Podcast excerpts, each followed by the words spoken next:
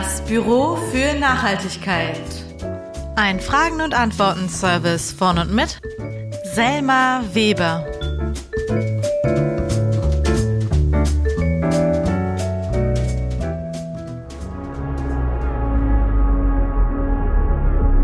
Es ist wahr.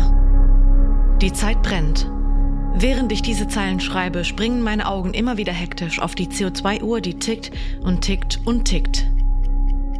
In dieser Sekunde hat die Menschheit noch sieben Jahre, fünf Monate, zwölf Tage, eine Stunde, 22 Minuten und 30 Sekunden, bis das globale CO2-Budget für das Erreichen des 1,5 Grad Limits erreicht ist. Ich schreibe diese Episode am 10. Februar 2022. Es ist gerade 12.25 Uhr. Scheiße, was machen wir nur? Wir wissen, dass wir das 1,5 Grad Ziel dringend einhalten müssen. Wir wissen, was alles auf dem Spiel steht. Wir gehen auf die Straße, ändern unseren Lifestyle, engagieren uns, sprechen übers Klima und doch passiert nichts. Uff.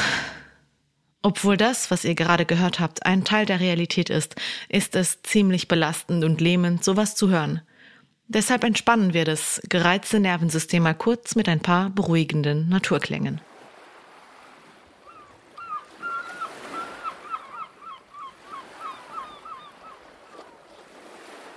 Besser. Dieses Intro hat uns geradewegs in die Problematik dieser Episode reinkatapultiert. Denn in dieser fünften Episode der zweiten Staffel geht es grob um Klimagerechtigkeitsbewegungen, um deren Erfolge und Probleme. Ich lasse mal die beiden, die die Frage eingeschickt haben, selber zu Wort kommen. Die Sprachnachricht kommt von den Schwestern Johanna und Sophia aus Berlin. Hallo liebe Selma, hier sind Johanna und Sophia aus Berlin. Erstmal Dankeschön für deinen Podcast. Wir sind große Fans. Und wir haben auch gleich eine Frage für dich. Und zwar kann die Beschäftigung mit der Klimakrise ganz schön deprimierend sein. Und deshalb haben wir uns gefragt, welche Erfolgsgeschichten gibt es eigentlich in der Klimagerechtigkeitsbewegung? Und was können wir von diesen Geschichten lernen? Wir sind schon ganz gespannt, was du so für uns herausfinden wirst. Dankeschön. Okay. Klarer Auftrag, übersichtliche Recherche. Das habe ich mir zumindest gedacht, als ich mir die eingeschickte Frage angehört habe. Tja, falsch gedacht. Denn ob und was die Klimabewegung jetzt eigentlich an Erfolgsgeschichten zu verzeichnen hat, da gibt's sehr verschiedene Meinungen zu. Und die hängen ganz stark davon ab, wen man fragt. Also welche Klimagerechtigkeitsbewegung auf welchem Kontinent, aus welchem Land. Aber auch, Wer definiert den Erfolg der Bewegungen? Die Bewegungen oder die, die von den Bewegungen bewegt werden? Und auch, wie es mit den Klimagerechtigkeitsbewegungen in einer fortschreitenden und sich immer weiter verschlimmernden Klimakrise weitergehen soll, also was sich aus diesen, naja, Erfolgen lernen lässt. Auch da gibt es sehr verschiedene Ansichten. Eine Sache ist auf jeden Fall klar. Sich mit der Klimakrise auseinanderzusetzen, das ist sehr frustrierend. Und es kann sehr viel Angst, nämlich Klimaangst, auslösen. Deshalb eine Sache vorweg, bevor wir offiziell mit dieser Episode starten. Wenn es euch schlecht geht wegen der Klimanachrichten, sprecht darüber. Mit euren Familien, Freundinnen oder Therapeutinnen. Das ist wirklich sehr wichtig und ihr seid damit nicht allein. Und werdet aktiv. Das hilft sehr, denn das gibt einem das Gefühl, etwas bewirken und ändern zu können. Und dieses Gefühl der Eigenermächtigung ist essentiell im Kampf gegen die Klimakrise. Wenn ihr zu diesem Themenkomplex Klimaangst mehr wissen wollt, dann wisst ihr ja, was zu tun ist. So, zurück zur Episode. Wie immer erzähle ich euch erst einmal kurz und knapp, was euch in dieser Folge erwartet. Aufschlag. Ein Blick ins Inhaltsverzeichnis. Im ersten Teil schauen wir uns an, welche Erfolge die Klimagerechtigkeitsbewegung zu verzeichnen hat. Im zweiten Teil geht es dann aber auch um die Probleme und Schwierigkeiten, vor denen die Bewegung im Allgemeinen steht. Und dann geht es im dritten Teil um die Frage, wie man auf diese Probleme reagieren könnte. Und aber auch, was wir aus diesen vergangenen Erfahrungen und Geschichten lernen können, um weiter fürs Klima zu kämpfen. Ready, steady and go. Erster Teil. Yes! Erfolg. Was man auf jeden Fall nicht oft genug betonen kann. Die Klimagerechtigkeitsbewegung hat mega viel erreicht. Und ohne diese vielen kleinen und großen Bewegungen, die zusammen die ganz große Klimagerechtigkeitsbewegung geworden sind, würden wir heute niemals da stehen, wo wir gerade stehen. Ob wir glücklich darüber sind, wo wir gerade stehen, das steht nochmal auf einem ganz anderen Blatt Papier. Aber was hat die Klimagerechtigkeitsbewegung denn jetzt genau erreicht? Das erzähle ich euch jetzt mit Fokus auf das letzte Jahrzehnt. Denn so richtig Fahrt aufgenommen hat die Bewegung wieder ab den 2010ern und vor allem vor und ab dem Unterzeichnen des Pariser Klimaabkommens 2016. Also zu den Erfolgen. Erstens. Die Klimagerechtigkeitsbewegung wird als erfolgreichste, langjährige und global vernetzte soziale Bürgerinnenbewegung eingestuft. Das, weil die Bewegung sowohl global als auch lokal aktiv ist, also ein globales Ziel verfolgt, 1,5 Grad, aber auch lokal und vor Ort dafür auf ortsspezifische Art handelt. Wir haben also eine Bewegung, die Menschen auf der ganzen Welt vereint, die das gleiche Oberziel verfolgt und dafür lokale Kämpfe führt. Und das alleine ist schon ziemlich beeindruckend. Zweitens. Durch die Arbeit der vielen verschiedenen Klimagerechtigkeitsbewegungen finden wir es heute wesentlich normaler, über Emissionsbudgets, CO2-Emissionen und Co. zu reden. Das liegt daran, dass wir jetzt auch konkret von einem Zeitfenster sprechen, innerhalb dessen wir handeln müssen, wenn wir das 1,5 Grad Ziel einhalten wollen. Die Berechnung der Krise ist also in der breiten Gesellschaft angekommen. Wir sprechen jetzt anders und auch mit einem anderen, umfassenderen Verständnis der Lage und auch Vokabular von der Klimakrise. Aber auch das ist den Bewegungen zu verdanken. Auch das ist ein sehr großer Erfolg. Drittens Stichwort Fridays for Future als eine der sehr großen Klimagerechtigkeitsbewegungen. Fridays for Future hat innerhalb der Klimagerechtigkeitsbewegung als eine eigene Bewegung ziemlich, ziemlich viel erreicht, was man grob unter Diskurs oder Bewusstseinsverschiebung zusammenfassen könnte. Aber mal vorweg. Auch Fridays for Future ist international, überparteilich, unabhängig und dezentral organisiert, auf allen Kontinenten in über 7500 Städten vertreten und es sind über 14 Millionen Menschen offiziell mit an Bord. Was haben sie alles erreicht? Erstens haben sie innerhalb kürzester Zeit sehr viele große Streiks organisiert. Wir erinnern uns, der erste Fridays for Future Streik, der war erst am 15. März 2019, also vor drei Jahren. An dem Tag fanden rund 1700 Kundgebungen in mehr als 100 Städten statt. Nicht schlecht für einen ersten Streik. Fridays for Future hat es geschafft, regelmäßig über die Jahre hinweg kleine und große Streikaktionen aufrechtzuerhalten und wirklich wahnsinnig viele Menschen zu mobilisieren. Auch während der Pandemie. Fridays for Future ist jetzt ein normaler Bestandteil unserer Gesellschaft geworden. Wie gesagt, trotz Pandemie und trotz der kurzen Zeit, in der es Fridays for Future gibt. Das hat zweitens dazu geführt, dass das Klima als Thema innerhalb kürzester Zeit in aller Munde war. Es wurde medial darüber berichtet. Es kam in den Schulen an, an den Esstischen, in der Familie. Es wurde in der breiten Gesellschaft unfassbar viel darüber gesprochen. Viel mehr als in den Jahren davor und auch viel mehr in unterschiedlichen Gesellschaftsschichten. Das Klima war nicht mehr Thema von Müsli-Birkenstockern, sondern von allen. Das Klima ist aus der Nische herausgekommen. Wir haben erkannt, dass es uns alle betrifft. Und auch das hat dazu geführt, dass drittens sich immer mehr Gruppen aus der Wissenschaft und der Zivilgesellschaft öffentlich mit Fridays for Future solidarisiert und angeschlossen haben. Es gibt eine beeindruckende Anzahl an Fridays for Future Gruppen, die Omas for Future, die Scientists for Future, die Parents for Future, die Artists, Entrepreneurs, Psychologists, Students for Future und so weiter. Was dann letzten Endes und viertens dazu geführt hat, dass das Klimathema wirklich in der Mitte der Gesellschaft angekommen ist. Und das ist ein sehr großer Erfolg. Und davon abgesehen ist die Fridays for Future Bewegung in ihrer Sozialstruktur auch noch relativ einzigartig, denn es gibt einen überproportional hohen Anteil an Menschen zwischen 14 und 19 Jahren, nämlich um die 70 Prozent, was natürlich auch logisch ist, weil es sich im Kern um eine Jugendbewegung handelt. Aber wir sehen gerade, dass die Jugend sich wieder sehr stark politisiert und auch das ist sehr neu und auch ein Erfolg. Innerhalb der Bewegung sind zudem fast 60 Prozent weiblich. Ergo, der Anteil an jungen und weiblichen Personen ist überproportional hoch, wesentlich höher als in und bei anderen politischen Bewegungen. Was wurde sonst noch so erreicht? Und jetzt mal wieder weg vom alleinigen Blick auf Fridays for Future.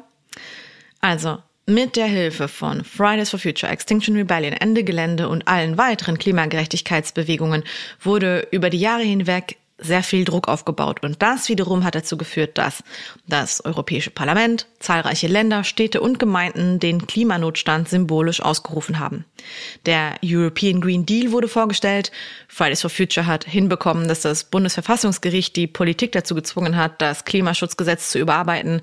Und zahlreiche Unternehmen haben Nachhaltigkeitscharten unterschrieben. Es sind Nachhaltigkeitsteams entstanden. Die Klimabilanzen werden sich plötzlich angeschaut und sind mega relevant geworden. Das sind nur ein paar und auch sehr allgemeine Erfolge. Es gibt noch ziemlich viele andere kleinere Erfolge in den ganzen Städten und Ländern, in denen die Klimagerechtigkeitsbewegungen so aktiv sind. Aber es macht an dieser Stelle keinen Sinn, das alles ausführlicher aufzuzählen, denn dann würden wir uns einfach nur im Kleinen verlieren. Wer allerdings trotzdem eine Auflistung an motivierenden und inspirierenden Beispielen haben möchte, kann sich beispielsweise die mit dem Climate Star Award ausgezeichneten Projekte anschauen, die sich alle auf den lokalen Klimaschutz beziehen. Oder im Zukunftsarchiv von Futur 2 in den Geschichten des Gelingens stöbern. Links dazu gibt's in den Show Notes. So, alles, was ich hier gerade so nebenbei aufgelistet habe, sind ziemlich, ziemlich große Erfolge. Vor allem und insbesondere, weil ja auch noch so unfassbar viel mehr passiert ist als die paar großen Sachen, die ich hier so aufgezählt habe. Nämlich eben in den Städten, in den Vereinen, in den Betrieben, in den Familien. Das ist sehr beeindruckend und das ist, wie gesagt, in sehr kurzer Zeit passiert. Wenn man sich dann auch vor allem noch vor Augen hält, wie zäh Menschen normalerweise sind, wenn es um Umstellungen geht. Der größte Erfolg der Klimagerechtigkeitsbewegung ist also die oben erwähnte Diskurs- und Bewusstseinsverschiebung des Klimathemas in der Gesellschaft. Aber, und jetzt kommen wir zum zweiten Teil. Es gibt nicht nur Erfolge, sondern auch Probleme. Und die sind auch wichtig, denn nur wenn wir uns die anschauen, können wir eine Schlussfolgerung ziehen und überlegen, wie die Klimagerechtigkeitsbewegungen weitermachen können und sollen. Also, Zweiter Teil. Scheiße, was jetzt? Politisch hat Fridays for Future dagegen bisher wenig erreicht. Oder auch, man muss ehrlich sagen, viel umgesetzt wurde bisher nicht. Ihr erinnert euch an einen meiner Anfangssätze, in dem ich meinte, es hängt sehr stark davon ab, wen man fragt, ob es Erfolge bei den Klimagerechtigkeitsbewegungen gibt oder nicht die Klimagerechtigkeitsgruppen finden, sie haben nicht genug, vielleicht sogar gar nichts erreicht. Denn deren Ziel ist ja 1,5 Grad, bestenfalls drunter, aber mindestens diese 1,5 Grad einhalten. Politisch wurden die Weichen dafür noch absolut gar nicht gestellt. Und wie wir wissen, die Zeit brennt, wie man auf Demoschildern halt immer wieder lesen kann. Das eigentliche Ziel dieser Bewegungen ist also politische Maßnahmen durchboxen, die greifen und funktionieren und auf wissenschaftlichem Konsens beruhen. Und da haben sie halt wirklich noch gar nicht so viel erreicht. Die Bewegung hat also grob und frech gesagt bei der falschen Zielgruppe viel erreicht und ist dem eigentlichen Ziel gar nicht so viel näher gekommen. Nicht falsch verstehen, ich will damit die Erfolge absolut nicht schmälern. Ja, okay, aber dann muss sich halt politisch noch so ein bisschen was ändern. Aber das Thema ist ja jetzt in der breiten Bevölkerung angekommen und immer mehr Menschen reden doch drüber und ändern ihren Lifestyle. Also das ist ja auch schon mal was wert, oder? Tja, irgendwie ein Henne- oder Ei-Problem, oder? Führt die Gesellschaft dazu, dass sich die Politik verändert? Oder verändert die Politik die Gesellschaft? Und wie viel bringt es überhaupt, wenn wir uns individuell ändern? Bevor wir uns weiter mit den Problemen der Klimagerechtigkeitsbewegungen beschäftigen, Zeit für die Infobox. Individueller versus systemischer Wandel. Eine Diskussion, die rund um die Klimakrise immer und immer wieder geführt wird, ist die um die Frage, was oder wer mehr bewirkt. Ein individueller Lebenswandel hin zu einem ökologischen Leben oder ein systemischer Wandel, also politisch entschiedene Klimaregeln für die Bürgerinnen, die Wirtschaft und Co. Und wer muss anfangen? Die Bürgerinnen, damit die Politik was tut, oder die Politik, damit die Bürgerinnen und Unternehmen was tun? Oder die Wirtschaft, damit die Politik endlich reagiert, nach dem Motto Geld regiert die Welt? Na, knifflige Sache. Gott sei Dank gibt's dazu eine Studie mit ziemlich konkreten Ergebnissen. Ich stelle sie euch mehr oder weniger kurz vor. Also, die Studie trägt den ins Deutsche übersetzten Titel, Zitat, einen fairen Beitrag fürs Klima leisten, die Macht und Verantwortung des Einzelnen, der Unternehmen und des Staates im Kampf gegen den Klimawandel. Die Studie wurde 2019 von Alexia Soyeux und César Dugast geschrieben und von der französischen Energie- und Klimaberatungsfirma Carbon 4 herausgebracht. Angeschaut wurde sich, wie viele Emissionen sich einsparen ließen, würden alle FranzosInnen sich von heute auf morgen in vorbildliche und klimabewusste Menschen verwandeln und ihr Handeln komplett umstellen. Da geht es also um die Frage, was das maximale Einsparpotenzial durch radikale individuelle Lifestyle-Änderungen ist. Dann wurde sich aber auch noch angeschaut, was sich denn sonst noch so an Emissionen einsparen ließe. Anders gesagt, was würde passieren, würden politische Handlungsrahmen gesteckt werden, die sowohl Auswirkungen auf die Bürgerinnen als auch auf die Wirtschaft hätten? Das Ergebnis der Studie schauen wir uns jetzt genauer an. Gerechnet wurde mit einem Pro-Kopf-Ausstoß von 11 Tonnen pro Person pro Jahr. Deutschland liegt in einem ähnlichen Bereich, Luxemburg liegt deutlich drüber mit ungefähr 17 Tonnen pro Person pro Jahr. Um das Pariser Klimaabkommen einzuhalten, müssen wir es schaffen, auf zwei Tonnen pro Person pro Jahr herunterzugehen, das zyklisch bis 2050. Oder anders gesagt, Frankreich muss seinen Ausstoß um plus minus 80 Prozent reduzieren, also von 11 Tonnen pro Person auf zwei Tonnen pro Person. Wer zu den Emissionsbudgets und dem zyklischen Herunterschrauben von Emissionen mehr wissen möchte, der oder die kann sich die Episode Nummer 7 der ersten Staffel anhören, in der es genau darum geht. Zur Erinnerung. Zwei Tonnen pro Person pro Jahr bis 2050 ist die ungerechte Verteilungsvariante. Gerecht wäre, würden wir in den High-Emitting Countries, also wir hier oben im globalen Norden, unter anderem auf eine Tonne pro Person pro Jahr heruntergehen, um den Ländern, auf deren Kosten wir bisher ausgestoßen haben, einen halbwegs fairen Anteil an noch ausstoßbaren Emissionen zu überlassen. Aber auch dazu habe ich ein paar Takte in Episode Nummer 7 gesagt. Hier also die Berechnung mit den gerechtigkeitsmäßig unfairen zwei Tonnen pro Person. Herausgekommen ist Folgendes. Erstens. Individuelle Verhaltensänderungen können die französischen Emissionen um 25 Prozent herunterschrauben. Das aber auch nur, wenn von heute auf morgen alle FranzosInnen sich vegetarisch-vegan ernähren würden, das Fahrrad komplett privilegieren würden, in kleineren Wohnungen leben würden, das Auto kaum mehr nutzen und vor allem nicht mehr fliegen würden. Zweitens, semi-individuelle Verhaltensänderungen. Damit sind Investitionsmaßnahmen gemeint, die man auch als Individuen, aber mit Hilfe von Subventionen vornehmen kann. Also thermische Wohnungssanierungen, Elektroauto kaufen, ökologische und emissionsarme Heizsysteme zu Hause etc. Also diese semi-individuellen Verhaltensänderungen würden dann nochmal rund 20 Prozent der Emissionen Frankreichs einsparen. Zwischenfazit. Rigorose individuelle Maßnahmen in Kombination mit semi-individuellen Maßnahmen können Frankreichs Emissionen um 45 Prozent drücken. Also 80 Prozent minus 45 Prozent ist gleich 35 Prozent verbleibende Emissionen, right? Gut, das ist dann ja ein überschaubarer Rest für die Politik, oder? Halt, stopp. Wie realistisch ist das denn wirklich? Naja, eher wenig. Denn die wenigsten Menschen sind nämlich bereit, von heute auf morgen ihren Alltag komplett umzustellen. Und nicht alle Menschen können oder wollen in thermische Sanierungen und Co. investieren. Grob gesagt gibt es nämlich drei Kategorien an Menschen, die sich laut einer Studie so aufdröseln lassen. Erstens, die Ambitionierten. Das sind 20 Prozent der Menschen. Die leben bereits sehr klimabewusst oder haben es vor und sie haben auch kein Problem damit, sich radikal umzustellen. Zweitens, die durchschnittlichen. Das sind 60 Prozent der Menschen. Die finden es okay, zum Beispiel ein paar Veggie Days äh, mitzunehmen und sind auch okay damit, mal mit dem Zug in den Urlaub zu fahren und hier und da mal das Rad zu nehmen anstelle vom Auto. Aber es muss sich irgendwie rechnen und sie wollen nicht zu viel an ihrem Lifestyle ändern. Sprich, trotzdem noch fliegen und trotzdem noch mit dem Auto fahren und, naja, auch immer noch Fleisch essen. Drittens, die Resistenten. Ganz kurz, die glauben nicht wirklich an den Klimawandel und die werden auch absolut gar keinen Bock haben, irgendetwas in ihrem Lifestyle zu ändern. Eins, zwei oder drei, letzte Chance vorbei. Na, wo stehst du? Hoffentlich bei den coolen Kids. Warum diese Kategorien wichtig sind, dazu kommen wir gleich noch. Fazit. Das individuelle Einsparpotenzial kann niemals beziehungsweise nur auf dem Papier bei minus 45 Prozent liegen. Das real geschätzte Einsparpotenzial liegt bei den individuellen und semi-individuellen Maßnahmen zusammen bei 20 Prozent, also bei einem Viertel der Einsparungen, die Frankreich machen müsste, um 80 Prozent weniger auszustoßen. Das ist nicht mega wenig, aber es ist auch nicht so viel.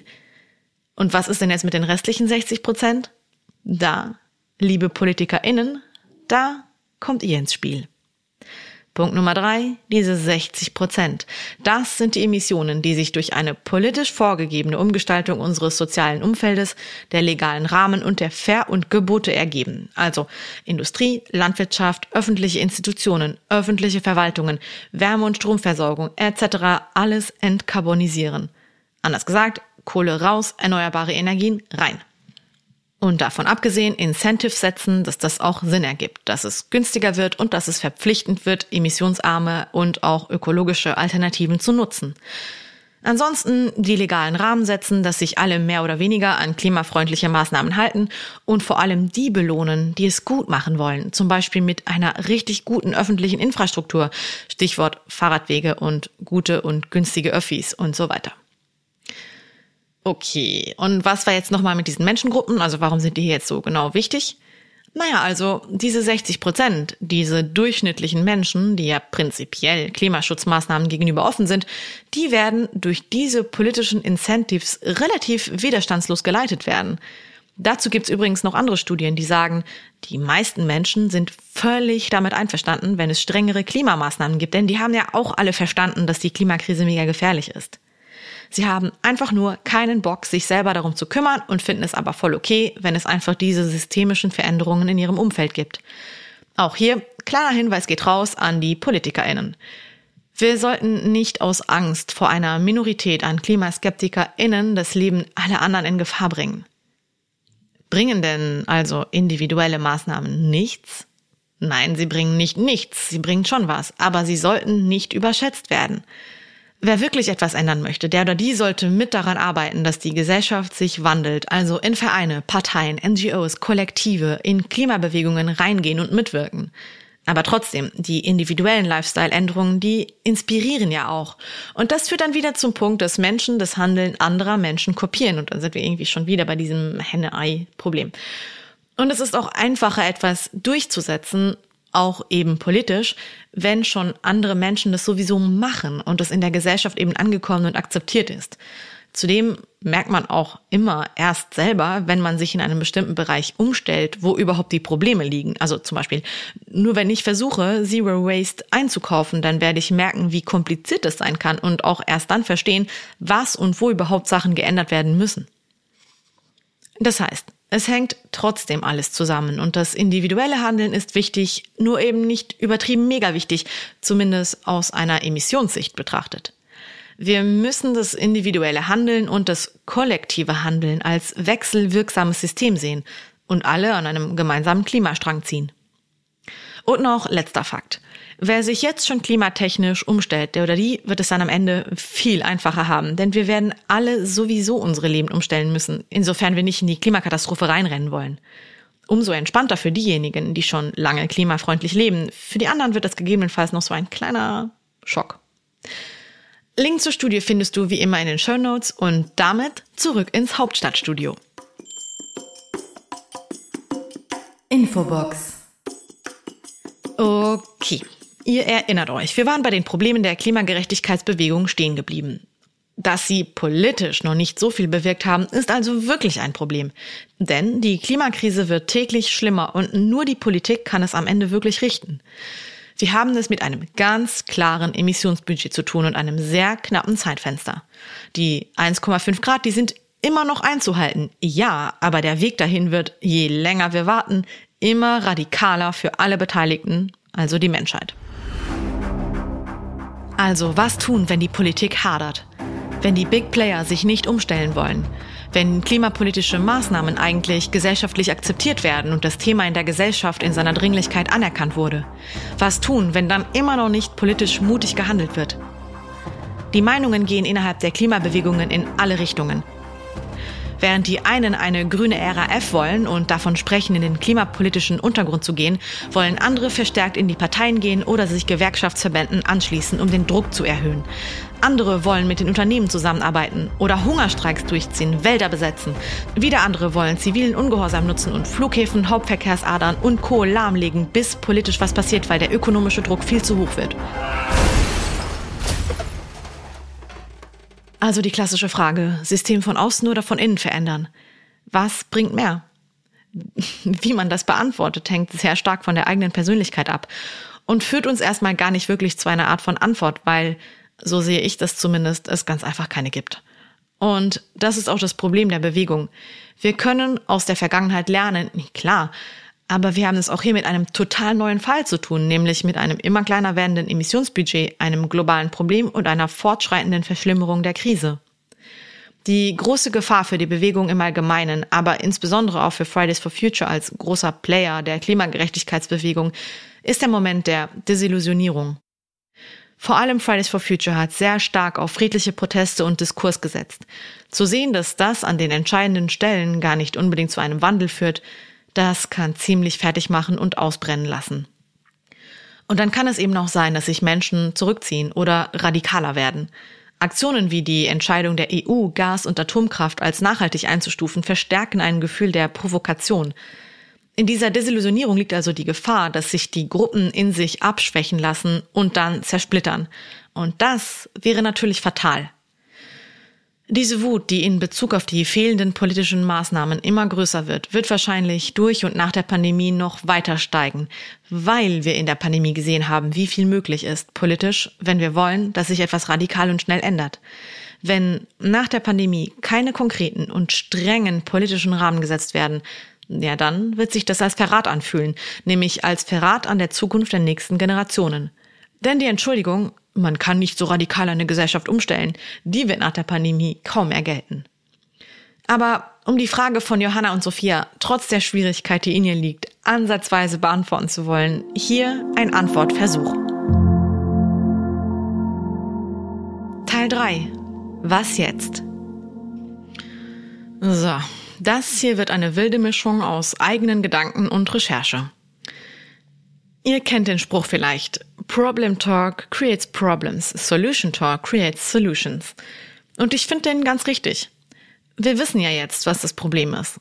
Und was machen wir daraus? Und was können wir vielleicht eben ja doch aus den Erfolgen lernen? Wir haben gesehen, dass es viele, viele Menschen gibt, die klimapolitische Maßnahmen wollen. Wir haben gesehen, dass das Thema in der Gesellschaft sowas von angekommen ist. Was machen wir denn jetzt aus diesem Erfolg? Ich leite daraus ein paar strategische Dinge ab. An die Politik. Wir müssen die KlimaleugnerInnen eigentlich total ignorieren. Wir können es uns nicht leisten, mit denen ins Gespräch zu gehen. Es bleibt einfach nicht genug Zeit. Und wer jetzt noch nicht an die Klimakrise glaubt, naja, der oder die hat ein ganz anderes Problem. Also, endlich jetzt mutig politisch durchgreifen. Die aller, allermeisten Menschen sind wirklich sowieso mit an Bord an die Klimagerechtigkeitsbewegungen. Wir müssen aufpassen, dass wir uns nicht zersplittern lassen, zumindest nicht zu doll. Es ist ein Kampf, ein Ziel. Wir können den natürlich auf verschiedene Arten verfolgen und ich denke, das ist auch sehr gut und wichtig, denn alle Menschen bevorzugen verschiedene Arten des Klimaengagements.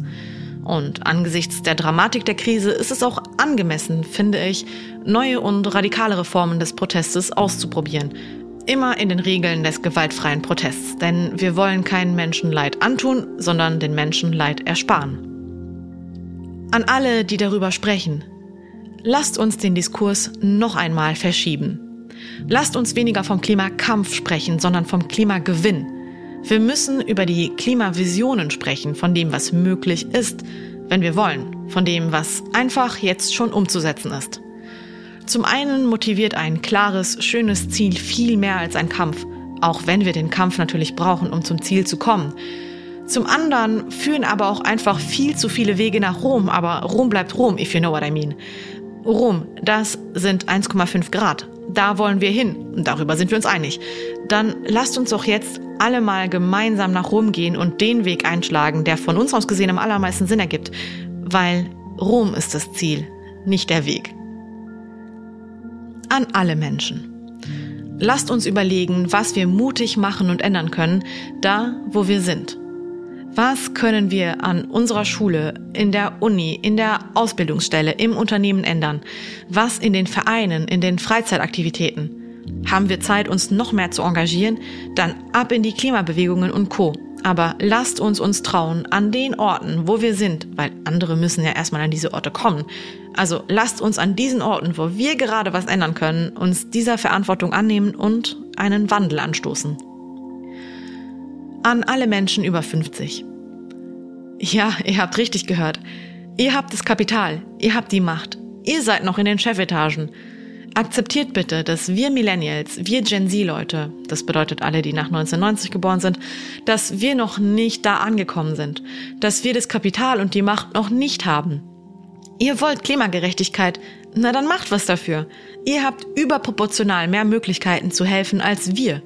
Wir als Jugendbewegungen sind aber die, die auf die Straße gehen und die in der Scheiße sitzen werden, wenn es so weitergeht.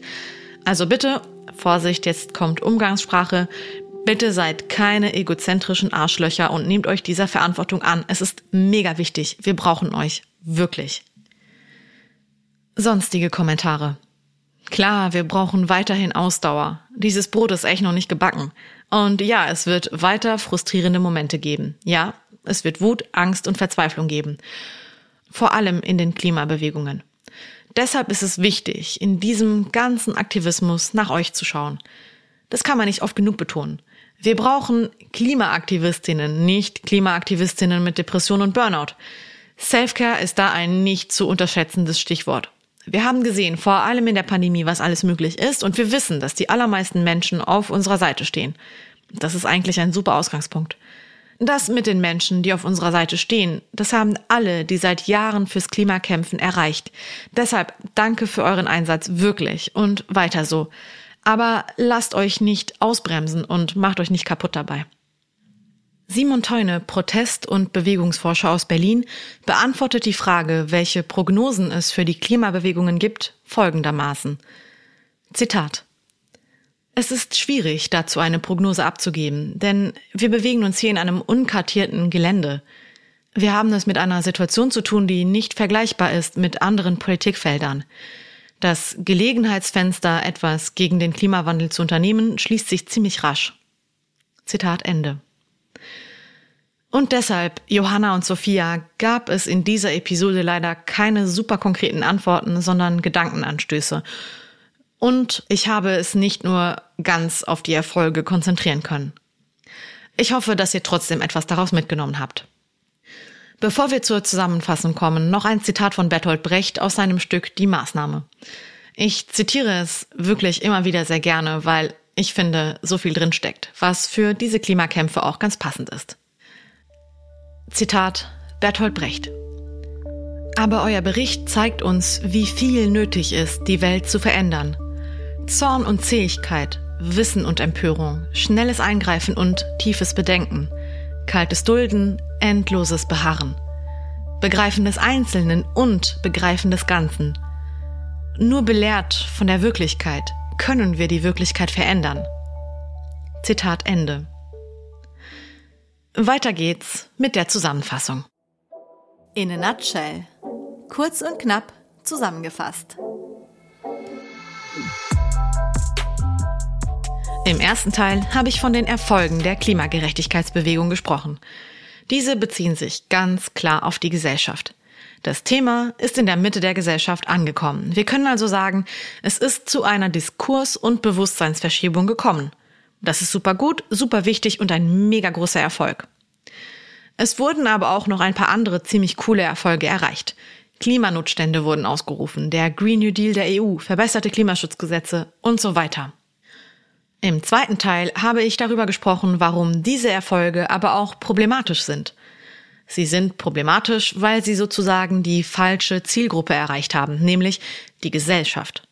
Um wirklich etwas zu erreichen und uns dem 1,5 Grad Ziel näher zu bringen, ihr erinnert euch an die Infobox, müssen die politischen Rahmenbedingungen geändert werden und ein systemischer Wandel eingeleitet werden. Ihr wisst schon, System Change, not Climate Change. Die Politik hadert aber noch viel zu viel und das ist super gefährlich. Und das kann dazu führen, dass die Klimabewegungen desillusionieren, zersplittern oder radikaler werden. Und das wiederum wäre auch fatal. Deshalb bin ich im dritten Teil darauf eingegangen, was wir jetzt, wo wir die Erfolge und Probleme kennen, aus der Situation, in der wir gerade mehr oder weniger postpandemisch sind, machen können. Die Politik muss wohl wissen, dass der Großteil der Gesellschaft dafür ist, wirkungsvolle Klimamaßnahmen in die Wege leiten. Die Klimabewegungen sollten sich in ihrem Diskurs unter anderem auf den Outcome, also das Ergebnis, nämlich das Einhalten der 1,5 Grad in einer anderen, schöneren und klimagerechten Welt fokussieren und gerne ihre Protestformen diversifizieren. Das ist eh immer super, weil man dann nämlich mehr Menschen erreichen kann. Aber das wissen die Klimagerechtigkeitsbewegungsleute, glaube ich, auch eh. Wir brauchen alle, ich betone alle Menschen in dieser wahnsinnigen Klimakrise. Du kannst nur in deinem Alltag was umstellen, super do it. Du hast Lust, dich zu engagieren, noch besser. Lasst uns kollektiv einfordern, da wo wir jetzt sind, dass wir alles in unserer Hand Liegende tun, um dieses Ziel zu erreichen. Und an alle Menschen über 50. Bitte helft uns dabei. Ohne euch schaffen wir das nicht. Wir brauchen euch. Und wir zählen auf euch. Ich denke, es wird noch ziemlich spannend werden, was in den kommenden Monaten und Jahren passieren wird. Es werden uns wohl noch einige Überraschungen erwarten und hoffentlich sind es gute. Das war's mit Episode Nummer 5 der zweiten Staffel. Wenn sie euch gefallen hat, dann schickt sie euren FreundInnen. Denkt daran, mir auf Instagram und Facebook zu folgen. Wenn ihr Lust habt, bewertet gerne den Podcast auf Spotify und Co., weil das ist alles immer super wichtig. Dankeschön. Bis in zwei Wochen, ihr Zaubernasen. Ich schicke ganz viele Ökokisses. Eure Selma.